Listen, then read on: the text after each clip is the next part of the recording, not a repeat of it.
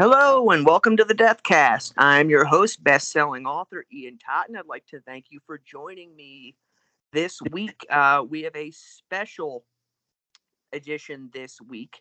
If you'll remember last week, we covered the murder of Frank Carlson. Well, this week we have been able to get Frank's brother Eric to come on the show and discuss the case, uh, to discuss Frank's life as well as the upcoming parole for the perpetrator of that crime. Eric, are you on the line?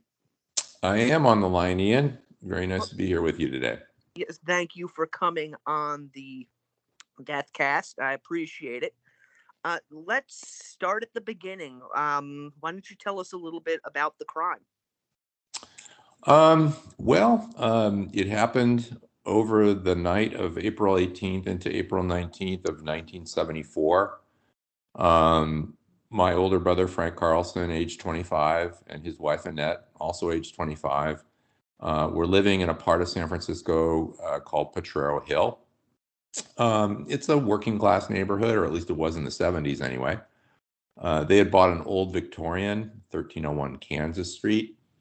They were rehabbing it, fixing it up, turning it into their, their first home. Uh, they had married in 1971 and uh, they were, um, you know, just a, a, happy young couple. Uh, my brother went to San Francisco State University. He graduated with a degree in English and journalism. Um, he was working. He was the assistant manager of the Safeway grocery store um, on 19th Avenue in San Mateo. Uh, for anybody out there that knows the Bay Area, I know it. Okay. Um, he uh, uh, was uh, at home on the evening of the 18th um, with his wife. Uh, he was doing paperwork in the dining room downstairs um, around 11:30 at night. Their home was broken into. Um, the perpetrator of the crime climbed in through a, a second-story window that was accessible through a uh, a low roof off the back of the house, mm-hmm. uh, backyard. Um, the intruder broke in, um, surprised my uh, sister-in-law who was asleep at the time. Uh, he had a knife, threatened to kill her. She screamed. Uh, Frank ran upstairs, said, "Please don't hurt her." Um, he marched them downstairs to the dining room and kitchen of the home forced Annette to tie Frank up um, and proceeded to use things he found around their home to beat Frank to death. Mm-hmm. Um, a horrific crime. Um, the people that were on the scene um, said it was really one of the worst crime scenes they'd ever seen in their lives. Uh, the perpetrator was not done though. He took Annette upstairs and for the next three hours raped, tortured, and beat her. Mm-hmm. Um, thought she was dead, left her for dead. She was an artist. She had a lot of art supplies in a second bedroom upstairs mm-hmm. where she did her work, um, including uh, large cans of paint thinner. So he took the paint thinner, um, poured it around her, set the house on fire, went downstairs, poured uh, more paint thinner around my brother's body, um, set the house on fire downstairs, and left. Um, Annette was not dead. She managed to pull herself together, climb out onto the roof through the window that the perpetrator used to gain access, screamed.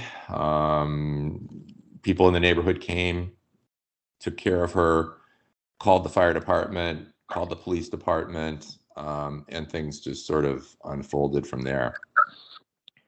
As I understand, uh, the perpetrator's name, if I'm not mistaken, you can correct me on the pronunciation. It's Angelo Pavola or Pavageau. Pavageau. Okay. Pavageau. Yeah. So now, when did you learn of what had happened uh, to your brother and sister-in-law? Um, Friday morning, um, I was a 16 year old getting ready to go to high school. Um, sort of, you know, waking up, having my breakfast. Um, I heard a a blood curdling shriek from my parents' bedroom. Mhm. Uh, my father had already gone to work. Uh, my mom was preparing to go to work, and she had the radio on and was listening to the news station KCBS, Mhm. and he heard that uh, broadcast over the radio. Um, I was kind of confused because I had not heard the broadcast. I only heard what she was saying. Mhm. Um, calmed her down to whatever degree I could. Um, she called the San Francisco Police Department. They put her through three or four layers of bureaucracy, and um, the people on the other end basically confirmed what we had heard on the radio. Um, and things just sort of progressed from there. Yeah, see that that was something I was not aware of. Of is you know your family didn't even learn it from the police initially. Yeah, I mean the crime occurred at like three, four in the morning, Mhm. and and what happened back in those days is reporters would have police scanners, and they would just listen to chatter, and they caught the chatter and went to the scene, and um, you don't have the mechanisms in place that we have today to safeguard against that kind of of, of news sharing Mhm. before people can be properly informed. Yes. Um, so yeah, that that uh, unfortunately was how they did things in 1974. Yeah. And so to let our the listeners know if they haven't listened to the episode, Annette did not perish and she was actually able to make an ID and they were able to capture the man responsible using uh, the jewelry that he had stolen. That's correct. He he was trying to pawn it, and uh, there was uh, graphics sent to all the pawn shops in San Francisco Bay Area to be on the lookout. Mhm. And the person who saw the jewelry had the presence of mind to uh, delay a transaction and then immediately call the cops. So when the guy came back, they were able to uh, take him into custody and eventually trace it back to to the criminal. Okay. Now, so how, how did initially how did this affect your family? I have to imagine that this had to have been absolutely devastating. I mean, I know I've seen interviews with you on the website justiceforfrank.org where you say your brother was really, you know, your hero, you looked up to him. Yeah, there was nine years between the two of us. So um, he wasn't just my brother; he was my big brother. And both my parents worked. Both our parents worked. They they uh, sort of put me in his care and custody after school. Um, I hung out with him. I do things with his friends. You know, go off to the the you know the the, the fields. You know, while playing football and baseball, I'd be like hanging out and uh, I don't know for for any of your your listeners who who have older siblings. Um, I think the relationship is is an interesting one because they're kind of like your spirit guides. You know, they've gone through life, and you're going through things that they can sort of give you perspective or wisdom on. And um, you know, our parents loved us, and and they took care of us, and they nurtured us, and they taught us. But at the same time you know, my brother was in a position to sort of, you know, help me to process things like, you know, like the Vietnam War and Mhm. and what was going on at that time in terms of of you know pop culture and music and cars and and and we we you know, I, I think you know we we had a a relationship built on that sort of you know spirit guide wisdom thing going on. I mean, I, I think he genuinely liked having somebody my age to to to help. Mhm. So um, losing him was was you know extremely traumatic in that regard. Um, I won't even go into what it means for parents to lose a child. Um, my wife and I do not have children. Yes. I, I, I, I, I, I can't bear the thought of going through that. And we just decided we wouldn't do that. We, you know, it, it, things things like this impact your life in many many ways, and um, I mean, I'm not saying that it it it broke me, but it's it's something that I carry around with me, Yes. and I my my heart breaks for my parents and um, the void that was created. That, that's that's understandable. That's one of the things that people who follow true crime don't really grasp is the long standing ramifications of a crime of this magnitude. It doesn't just affect those who were physically attacked or, you know, the individual who died. It also affects the family and generations of the family after that. Yeah, and and and um, you know, thankfully, crimes like this are few and far between. Um, but I will say, um, I wouldn't wish this experience on my worst enemy. I yeah, I can I can understand that one. You know, I've I, I've read a number of things online and you know redacted parts of the the police report, and it's one of the most horrific crimes I've ever encountered, and that's that's saying something. And and as you as you go through life, it's it's fascinating to sort of you know take this burden along with you. Mhm. Um, the penal system of the state of California, unfortunately, will not let us put it behind us. Mhm. Uh, but that's just how the state of California rolls. And I wouldn't want to live anywhere else. So if I'm going to live in California, I kind of got to deal with it. Um, it's it's cruel. It's impersonal. Um, it's heavily weighted in favor of the convict Mhm. and the convict's rights as opposed to the rights of the individuals that were impacted. I mean, candidly, my lived experience and all the things that I've had to wrestle with, these are crimes visited on me by Angelo Pavageau, but they're not necessarily crimes that are on the books. Yes. And and you as an individual just have to sort of dust yourself off, figure it out, and and move on. Mhm. Um, and my parents and I, I mean, we, we each did that in our own way. Mhm. Um, they've both passed away, and and now I'm trying to do the best I can to ensure that my brother's life has meaning and significance.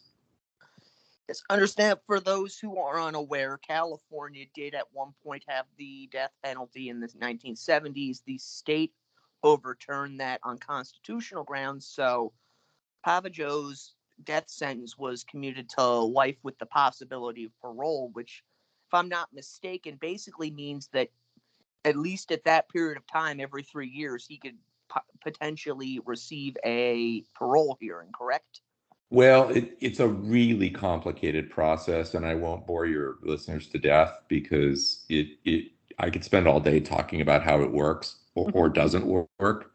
Um, the parole board has the latitude to impose extensions of sentences on individuals based on what happens at a parole hearing Okay. and the um, dysfunction inherent in my brother's murder was related to the elimination of the death penalty and the fact that California did not have a law on the books, or I should say, a, a term on the books other than life with parole. They didn't have a life without parole. Okay. So Pavageau and 67 other individuals, including Sirhan Sirhan and many members of the Manson family, Mhm. all of a sudden started getting parole, um, which was not part of the plan. Um, the legislators scrambled quickly to reimpose terms and conditions. So today, California does have a death penalty and it does have life with no parole. It's just that these guys slipped through a crack and now here we are. Of the 67 individuals that received this treatment, uh, 19 of them are still with us and Mhm. still in prison. And uh, is one of them. Yes, and we're gonna talk about that in just one brief second. Um, just to give the listeners an idea, who was Frank? Wow. Um, he was my older brother, as everybody Yes. knows. Um, born and bred in San Francisco, loved San Francisco. Um, he grew up, formatively speaking, in the summer of love, you know, the 65, 6, 7, 8 period. Mhm. Uh, that's when he was in his late teens. Um, he was not a hippie, but he was um, fascinated by the culture. He was a music nerd. He and his friends used to go to Fillmore West and the Avalon Ballroom and see all the bands. You know, it was Jefferson Airplane, it was the Grateful Dead, it was Buffalo Springfield and Neil Young. And I mean, you, you probably know the, the the list is as long as my arm. Mhm. Um, he played the guitar, um, was constantly fiddling around with it, and he and his buddies were not a band, but tried to pretend they were. Um, at the same time, uh, Frank was a, a motivated individual. He really wanted to be a journalist. Um, he was uh, on staff at the Phoenix, which is the San Francisco State uh, school newspaper. So Mhm. he did a lot of entertainment uh, columns and reviews and, and articles about life in San Francisco. Um, but his job was, you know, running the Safeway store. Um, he he uh, uh, was was interviewing at the time at Rolling Stone. They'd given him like three opportunities, and each time they said, "Okay, you're not quite there. Go back out into the world and do some more stuff and come back." So he was nurturing a um a dream. Yes. Uh, his, wife um, uh, was an artist, still is an artist today. Um, she worked in an art gallery downtown. Um, we found out afterwards that uh, because she took the bus and the bus stop was in front of their home, um, that Pavageau had been stalking her for some period of time, um, following her on the bus to work. Um, we still don't know to this day why he really did what he did. Um, he has not been forthcoming. Yes. Um, but you know, it's it's just sad and and and tragic and and evil and uh, uh, anyway. But but my brother was awesome. He he he and I were both car nuts. We talked about cars all the time. We talked about girls. We talked about music. We talked about San Francisco. He he you know was your classic you know late '60s San Francisco young guy. So, you know, he helped me to process everything that was going on around us. You know, Richard Nixon, the the, the, the Vietnam War. Um, you know, our, our parents would sort of lay down the rules and regulations, and then I'd come back to him and he'd say, "Okay, well, here's what you can like really get away with." Yeah. Um, I loved hanging out with him. He he he'd pick me up after school. We we'd go places. We'd go to dive Mexican restaurants and have tacos and and just I just miss him. Yeah. I miss He sounds much. like he was your best friend. Yeah. Yeah. Okay. Yeah. Okay. So now we know a little bit more about Frank. So now Pavageau starts getting the, all these uh, parole hearings. I I Yeah. understand your family really got into it, started fighting his parole. I know that San Francisco inspectors got involved with this, as well as I believe members of the EMTs who responded to the House all have fought this on your behalf over the years. Well, it's it's been an interesting process. Um, uh, it awoke something within our mom. Um, she became a fierce advocate for the rights of the crime victims. She formed an organization that went to Sacramento to change the rules and regulations. When we first started having these parole hearings, they started in 1980. Mhm. They happened every year and they did not allow victim participation. Okay. And she and a number of other impacted individuals came together, formed an organization called Justice for Murder Victims, and they went and they took political action to change the rules and regulations, and and were ultimately successful. Mhm. Um, but I'll say the climate was different in the 80s. And I think it was more receptive to the pain of victims. Mhm. Um, there's something on the books now called Marsy's Law. You've probably Yeah. heard of it. Yes, I have. So the rights of victims are now, you know, enshrined in the state constitution. Um, whether the state is actually living up to the law and the terms and conditions specified is a matter of interpretation. But the bottom line is, um, uh, we have had 17 of these hearings, and now in April we're going to have the 18th hearing. Mhm. And I have no doubt in my mind we're going to hear the same story about um, a troubled individual with uh, a problematic past who still hasn't really come to grips with what he has done and why he did it. Yeah, and that that's fairly common. I've come across a number of cases and individuals they want to pass the buck for their behavior. And Yeah. that's one of the things that Pavageau does is he doesn't want to take responsibility for his own actions. Well, my mom was a fairly compelling individual and she really worked the system. Mhm. By 1984, she was enjoying it so much, she went to work as a full time staff assistant for Congressman Tom Lantos of San Mateo County. Mhm. And she worked for Tom Lantos until he passed away in 2008. And then my mother retired at the age of 90.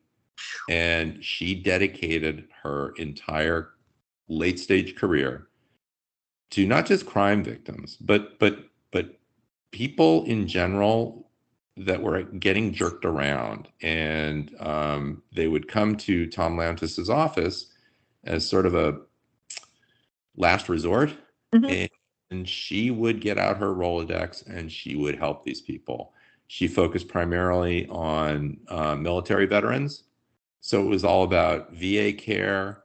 It was about benefits that they were not receiving. It was about the very complex bureaucracy that that that vets face and sometimes cannot navigate.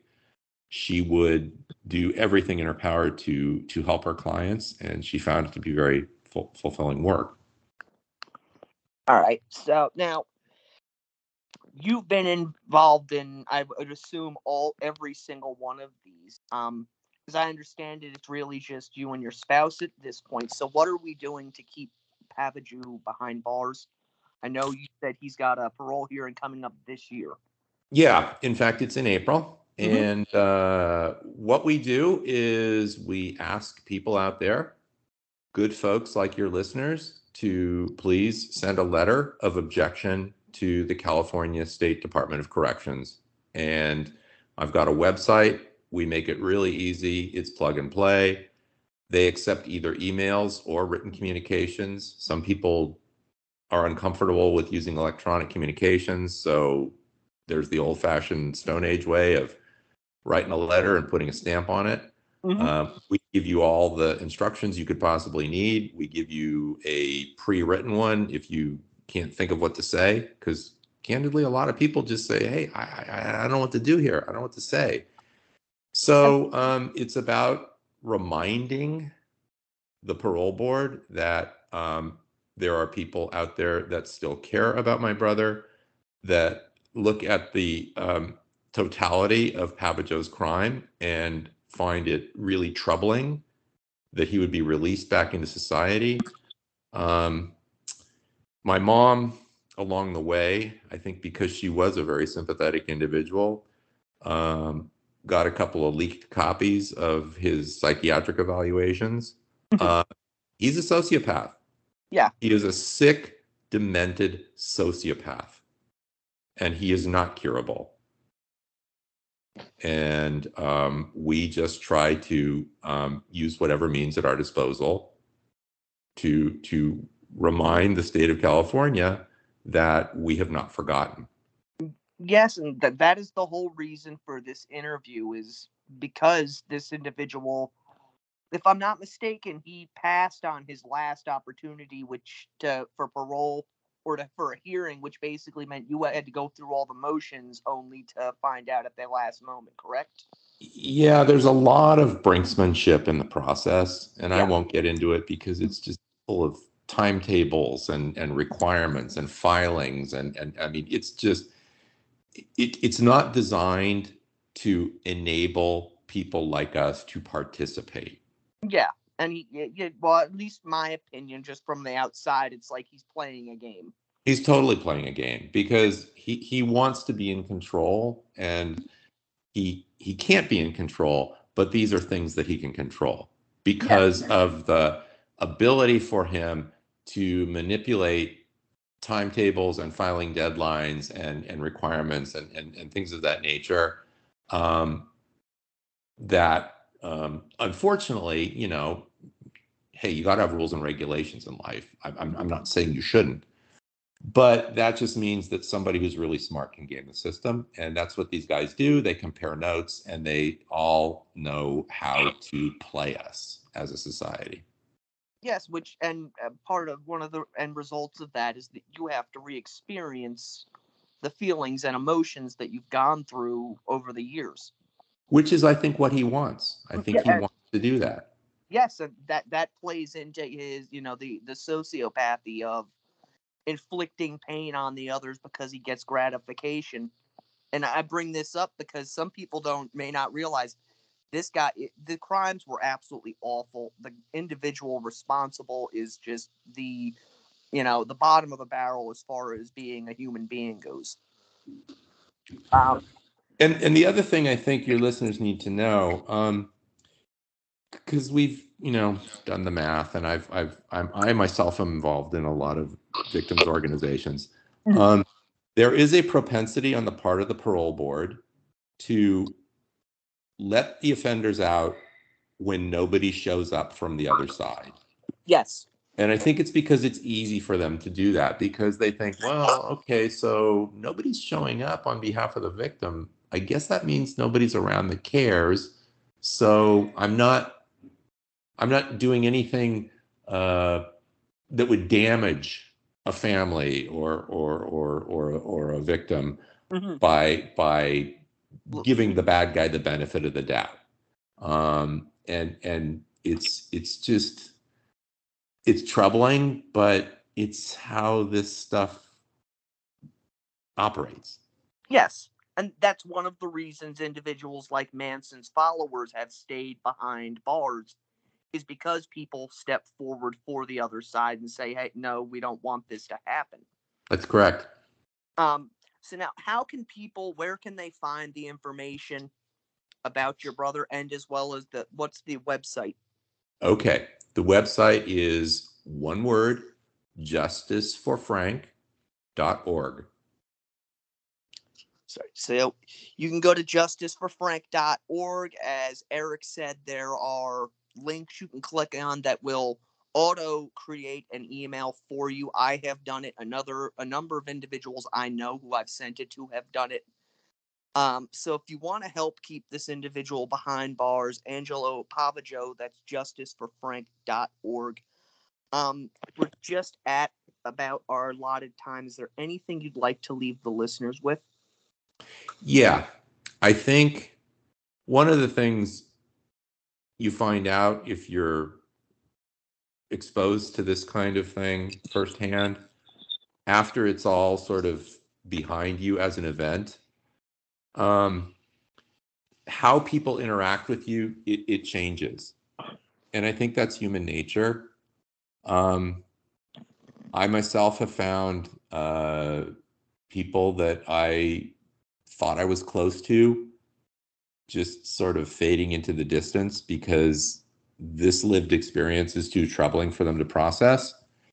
At the same time, I have found a tremendous amount of kindness and, and empathy and support from complete and total strangers. Um, and, you know, my mom, who I love beyond words, um, she was a pretty amazing person and you can click on the website and see things about her um, she told me like literally like just before she passed away she said people you count on are going to disappoint you but perfect strangers are going to amaze you. And through it all, you're going to be loved. And I just, I think that all the time. So thank you. Thank you to your listeners. Um, bearing a burden like this is not easy. And it is only because of people like you that people like us can get to the other side. Well, I appreciate you coming on. And as I told you when we met last week, I'm going to put this out as often as I possibly can because your brother's memory doesn't need to be forgotten. You and your family don't need to be forgotten. And this individual needs to stay right where he is until they shovel dirt over him. Thank you, Ian. And thank you for your time. And thank you, listeners. You are welcome. And thank you for coming on the show, Eric. I appreciate it. Again, that website is justiceforfrank.org. You can also find them on Facebook and Instagram. Just look for Justice for Frank. I know they have, there's daily posts. You share it, let your friends know about it, get it out to everybody that you can. That's going to do it for this week. Thank you for listening. The Deathcast is a production of Corpse Creek Publishing. Until next time, stay morbid.